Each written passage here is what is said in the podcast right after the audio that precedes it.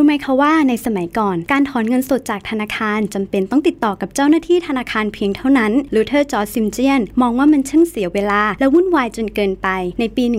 1930 เขาประดิษฐ์เครื่องถอนเงินสดขึ้นมา มันถูกติดตั้งครั้งแรกที่ธนาคารซิตี้แบงก์6เดือนต่อมามันถูกยกเลิกไป เนื่องจากผู้ใช้บริการไม่มีความเชื่อมั่นในตัวระบบ ตู้ถอนเงินสดถูกชุบชีวิตขึ้นมาอีกครั้ง โดยจอห์นเชฟเพิร์ดบารอนตู้ถอนเงินสดของเขา มาพร้อมกับบัตรที่มีรหัสลับส่วนบุคคล เพื่ออป้องกันการโจรกรรม จอห์นคิดว่าเพื่อความปลอดภัย รหัสควรมี 6 ตัว แต่ภรรยาของเขาบอกว่า 6 ตัวมันจำยากเกินไป